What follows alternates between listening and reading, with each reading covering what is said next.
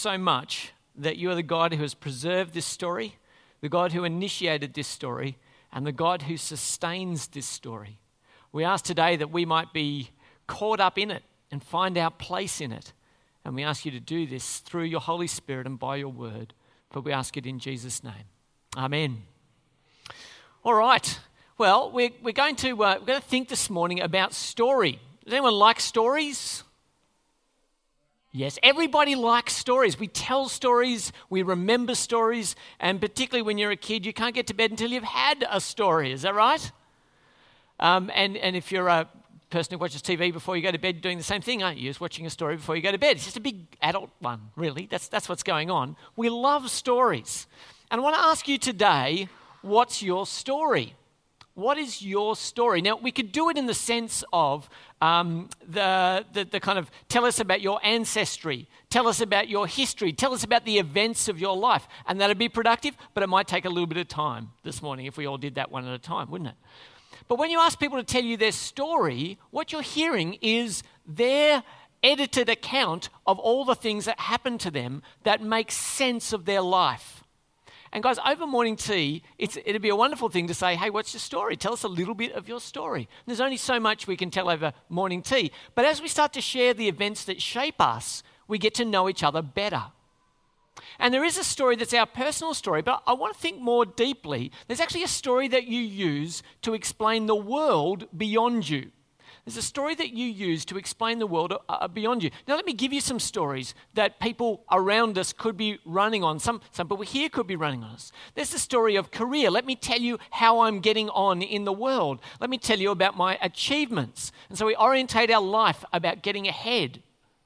Uh, I don't know that anyone would say this out loud, but it's a story of catalogs. In other words, I want to tell you about my possessions, the stuff that I'm trying to acquire, the things that I'm going to do. It's, it's a, accumulating life. Maybe it's a story about my calendar, which is really just another way of saying not, not so much productivity. Probably the word we'd use is busy. Can I tell you how busy I am? I'm really busy. I had a busy week. I, do, do you know that feeling? This is your little timeout moment in the week where we stop for a second. Uh, so then, then we've got maybe a story about conflict. And so the idea is about justice and power. This happened to me and I'm trying to put it right. Or I can't believe that this happens in the world and so I'm pouring myself out to make it right, right? So there's a, there's a conflict uh, story. Or maybe there's a culture story that you're telling. You're trying to influence a particular outcome. You're trying to change some way the way the world works. And it's a story about who's included and about who's excluded. It's a story about culture.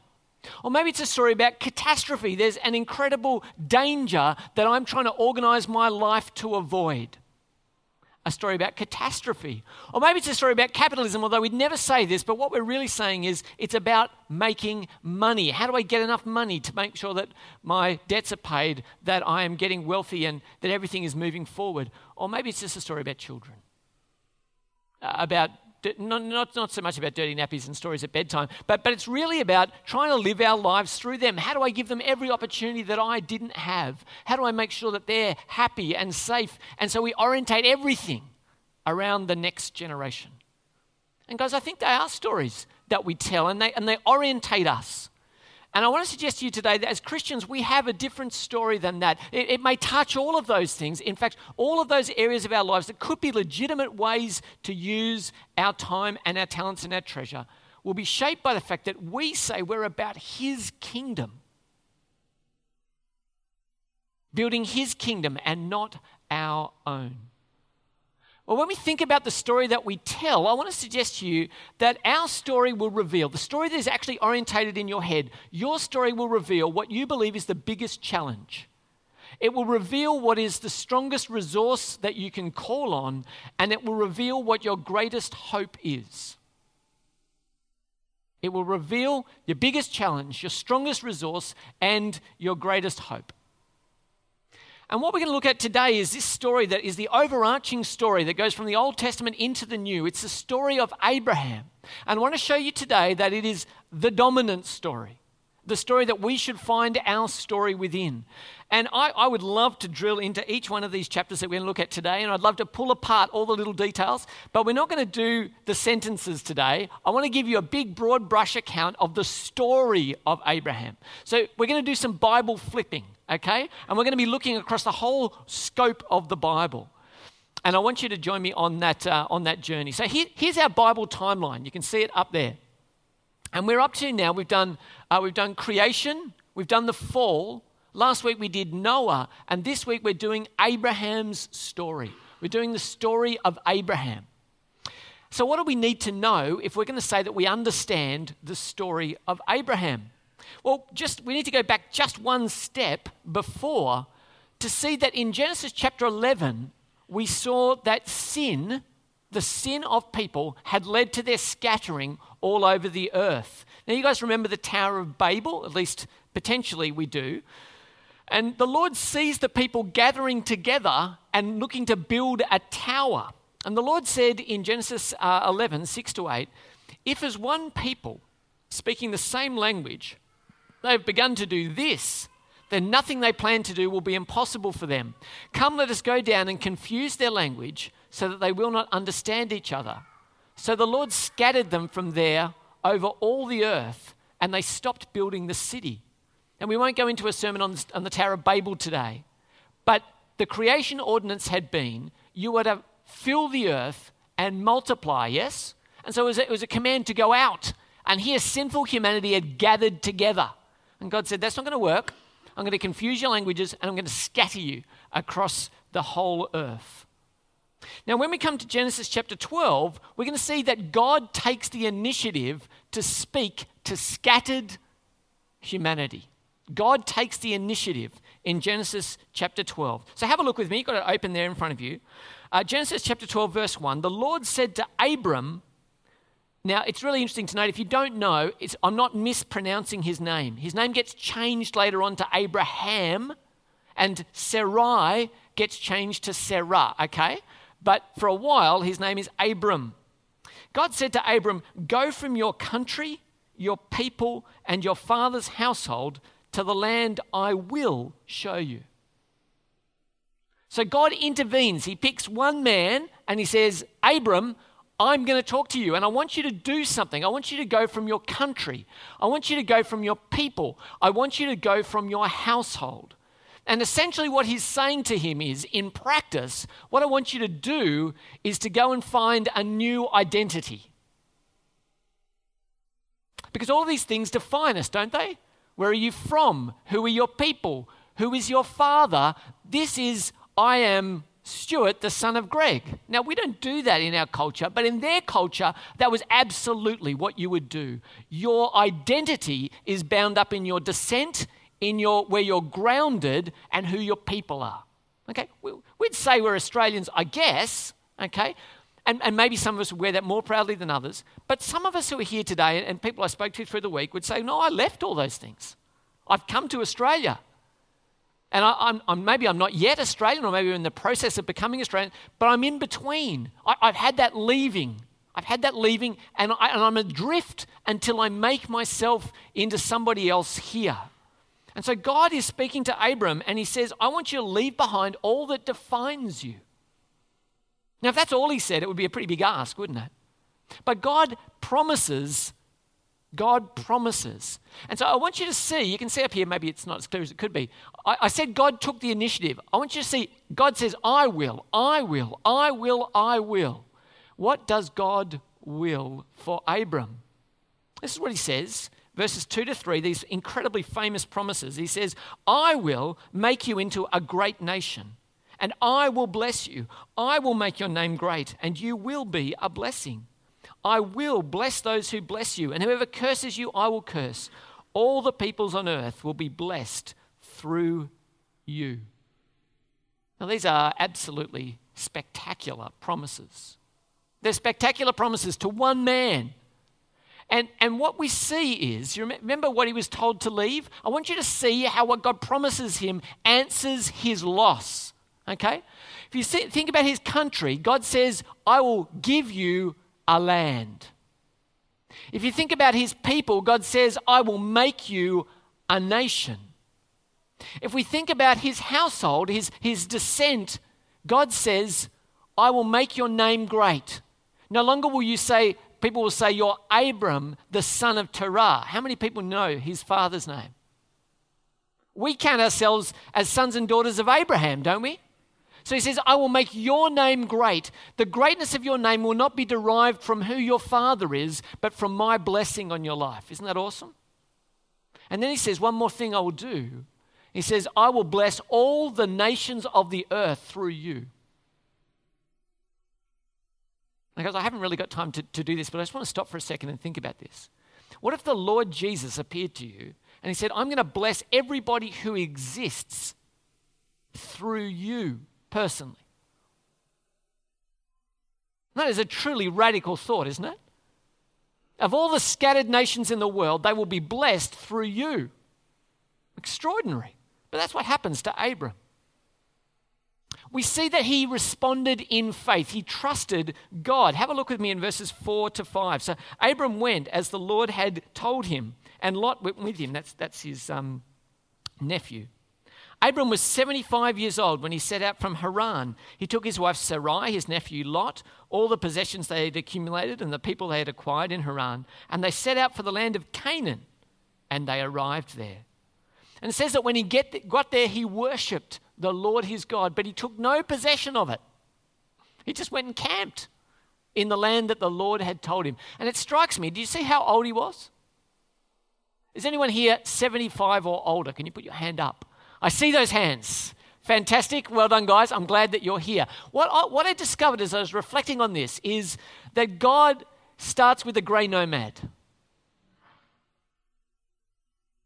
He starts this incredible plan to bless the whole universe with a grey nomad. He says, Well, get up, you're 75 years old, I've got a plan for you. Leave everything you know and go on a journey to a land I will show you in the future. It's extraordinarily faithful of God, isn't it? To pick this guy and to think that something could happen through him.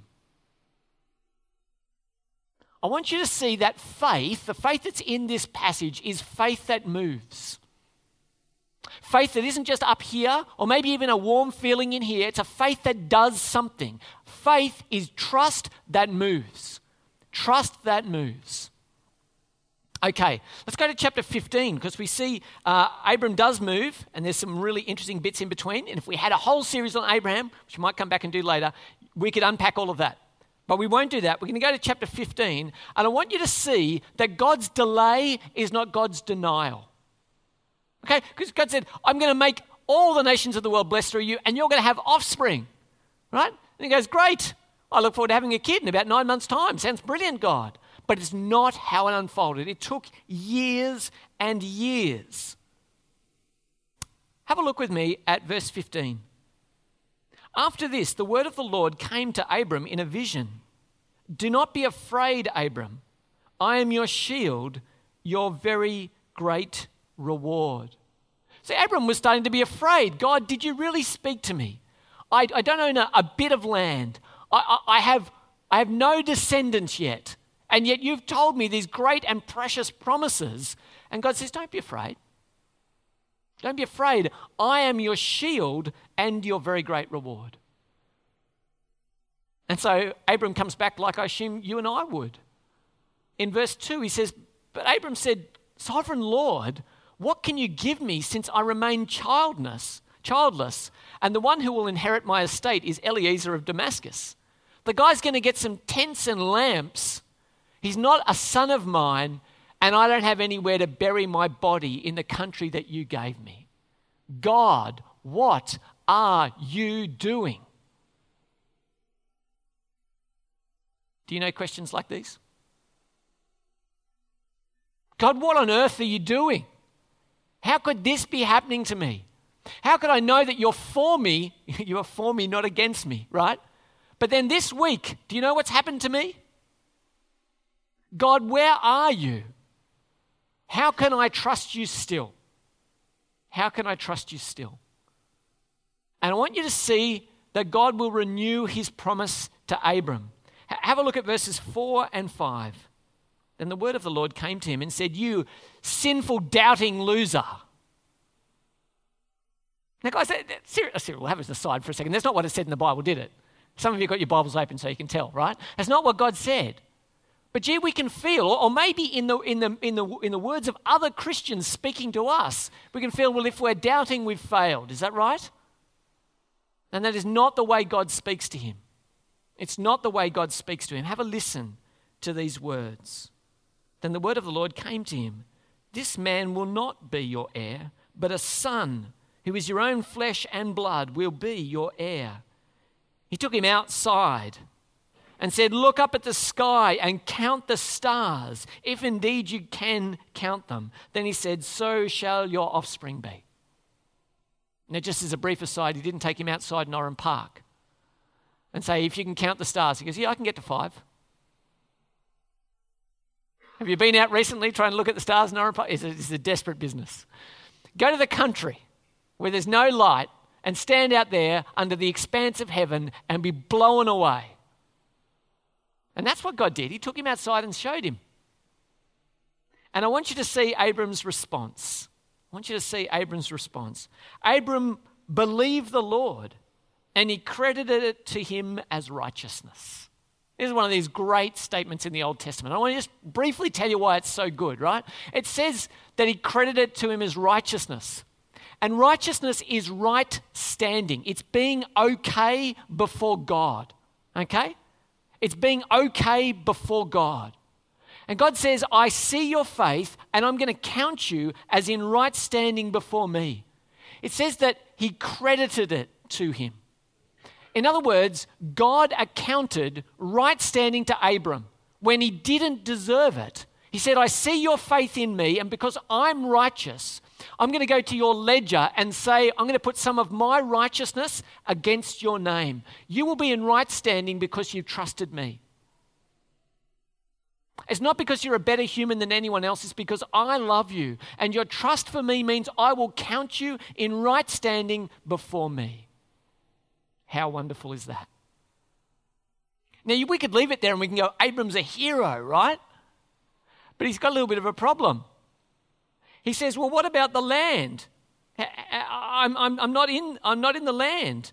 He says, How can I know that I will take possession of it?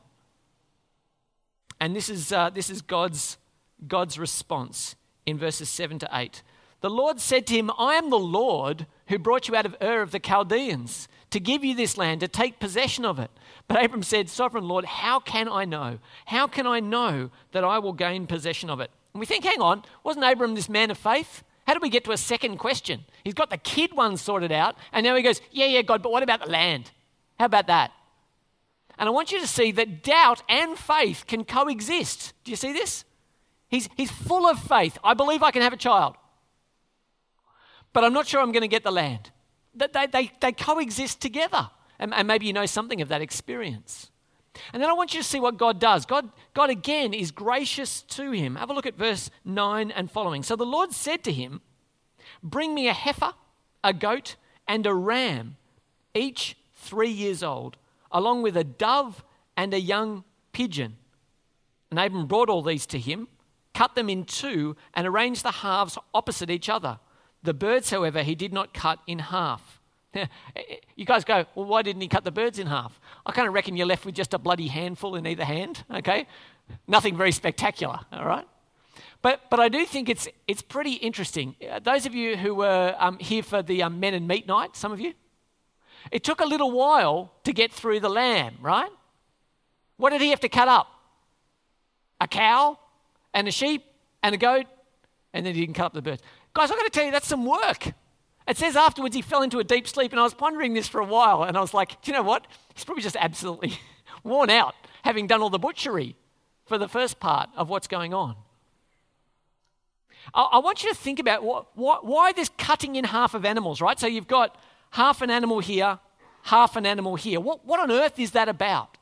We see in Jeremiah 34, uh, God speaking to his people, and he says this Those who have violated my covenant and have not fulfilled the terms of the covenant they made before me, I will treat like the calf they cut in two and then walked between its pieces. Here's the, here's the thing that would happen, right? In order to make a covenant, you would say, this is, the, this is the agreement that we're making together. You cut the animals in half, and then the two of you walk between the halves of the animals. You walk between the halves of the animals together. And what you're essentially saying as you do that is if we don't keep our part of the covenant, may we be as them. In other words, tear me in half if I'm not faithful to what I just promised to do with you. Does that make sense? I mean, probably doesn't make sense. It's a bloody mess, isn't it, really? But but here's the thing He's saying essentially, I commit to keeping my word. And if I don't, may terrible things happen to me. Are you with me? Okay, so that's what's going on. But I want you to see this incredible detail in there. I want you to see that God alone assumes the penalties of this covenant. God alone assumes the penalties of this covenant. Have a look at what happens. When the sun had set and darkness had fallen, says in verse 17, a smoking firepot with a blazing torch appeared and passed between the pieces. On that day, the Lord made a covenant with Abraham, uh, with, with Abram, to him and said, To your descendants I give this land. So here's the radical thing only God, symbolized by the fire pot and the blazing torch, goes between the pieces. God says, If this covenant is broken, I will assume responsibility. And guys, we see this throughout the Bible. We see in Isaiah 53, we see that Jesus will be pierced for our transgressions. We see in Romans 5, we're told that very rarely will anyone die for a righteous man, but God demonstrates his love for us in this while we were still sinners, who died? Christ. Christ died for us. In other words, God says, I will bear the penalty for the breaking of this covenant, not Abram. Do you see that? That's absolutely incredible, right? So, does God keep the bit about the child? Does he actually maintain the promise about the child? In Genesis 21, we see that a child is finally born. Now, the Lord was gracious to Sarah, as he had said, and the Lord did for Sarah what he had promised. Sarah became pregnant and bore a son to Abram in his old age, at the very time God had promised him. Now, when we say his old age, Sarah was 90 and Abraham was 100 when their boy was born, Isaac, the child of promise. What a beautiful thing. God maintained his promise miraculously, despite all loss of hope on behalf of both of them, I'm sure. God, in fact, kept his promise and was faithful to them. Well, why does that matter?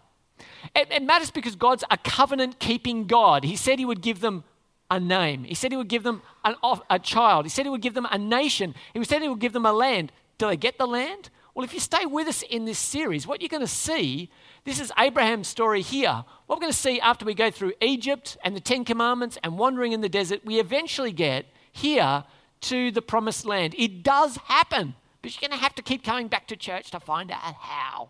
Cliffhanger, right? It does happen because God is faithful. But, but what about the blessing to all the people on the earth? How will that happen? God blesses all through Jesus. And I want you to see that Matthew tells us he is a descendant of Abraham. Have a look at this. In, in Matthew chapter 1, it says, This is the genealogy of Jesus, the Messiah, the son of David, the son of Abraham. And it starts off by telling us that Abraham was the father of Isaac. Do you see it doesn't say that Abraham was the son of Terah, did, did you see that? It starts at Abraham. Abraham was the father of Isaac, Isaac the father of Jacob, Jacob the father of Judah and his brothers, and it goes all the way through until we get to Joseph and Jesus. In, uh, in Galatians chapter 3, this is where we get into the story because being a Jew meant that you were descended from Abraham. No problems. We received the blessing of Abraham through descent. But what about you and I, who, on the whole, I'm going to guess, aren't Jewish? How do we get included in this promise?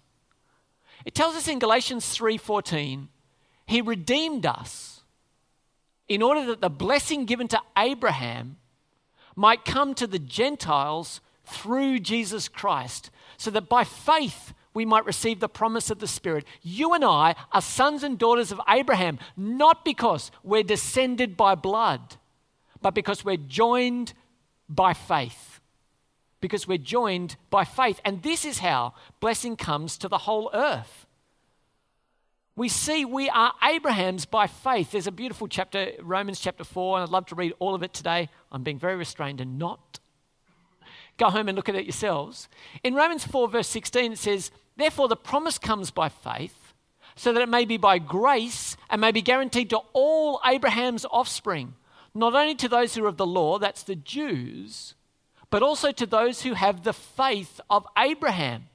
He is the father of us all. So, in other words, if you believe like Abraham, guess what? You're descendants of Abraham in the spiritual sense. So we can sing, Father Abraham had many sons, and many sons. No one knows it anymore. That's okay. It's a beautiful song. It's my favorite. Uh, we are sons and daughters of Abraham by virtue of faith. I want you to see that the true promised land is still awaiting us. The true promised land is still awaiting us. It is not Israel. Everyone, look at me. It is not Israel. You and I are not going to live in Israel, okay? Here's what it says in Hebrews 11. It's an extraordinary passage. If I had more time, I'd read all of it to you. But here's what it says By faith, Abram, Abraham, when called to go to a place he would later receive as his inheritance, obeyed and went, even though he didn't know where he was going. By faith, he made his home in the promised land like a stranger in a foreign country. He lived in tents, as did Isaac and Jacob who were heirs with him of the same promise. For he was looking forward to a city with foundations, whose architect and builder is God. In other words, Abraham knew there was a better and lasting country. And you and I do too. And I would love for you to read Hebrews chapter 11 today and to see that beautiful home that awaits all who are trusting by faith. This is our true promised home, not Israel, but a new creation, a new heaven, and a new earth. Well, what do people who know this story know?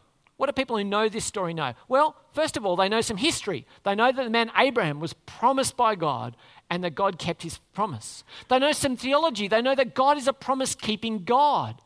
They know the trajectory of the Bible, that we're heading towards new creation and our true promised home. They know majesty. The God who is able to plan it and execute it is worthy of our worship. But more than any of that, they know their identity. Who are we? We are children of Abraham by faith. That is who we are. So, what should we do?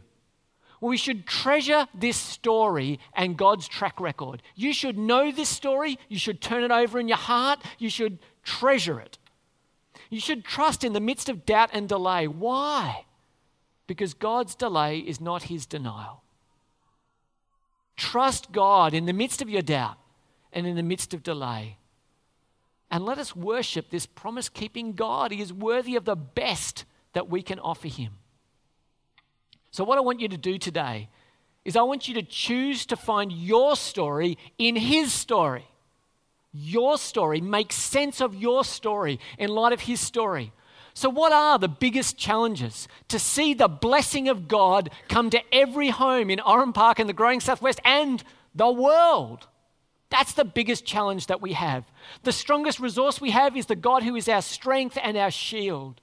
What is the greatest hope we have? A home with the Lord which will never perish, fail, or fade. That's my greatest hope. And so, what I want to encourage you to do is to choose to find your story in His story. Find a faith that moves you. Maybe to take a day off to come and tell some kids about the Lord Jesus. Who would do that? Who would give up their annual leave to talk to children? Unless, of course, it was an opportunity to proclaim the story of God, which defines our story. We want to see new life come to every home, and I'm going to pray that we would do that because we find our story in His story. Let me pray. Heavenly Father, you're a good God. You're a promise keeping God. You're the God of Abraham, Isaac, and Jacob. You are my God. And I pray, Father, we would make sense of all of our longings for wealth, our struggles with culture, our relational difficulties, the dangers and challenges of this world. Father, we would make sense of them in light of your story. And we ask this for Jesus' sake. Amen. I'm pretty pumped up, hey, like it's a great story. What, what I'd like you to do is to take out your Caring Connect cards. If you're new with us today, um, you might be able to find after the uh, service somebody has a badge like this on. Uh, they would love to talk to you about getting connected to our church here. You might like to let us know on the card that you'd like to join a life group. You might like to sign up for our community news. Uh, you might like to come to one of our new or newish uh, afternoon teas, which are a great place to get started uh, that are coming up. If you are new, uh, you might want to tick that box. If you're a regular, guess what? You can still use the cards. We love praying for you. We get together as a staff team and a pastoral care team at, um, on Monday morning and we pray for you. You might say, God, I am struggling to make sense of your story and my story at the moment. Please pray for me about. We will be faithful in lifting you up before the Lord Jesus. And I want to give you an opportunity to do that now. I'm going to fill mine in before we invite the band up to lead us in our last song.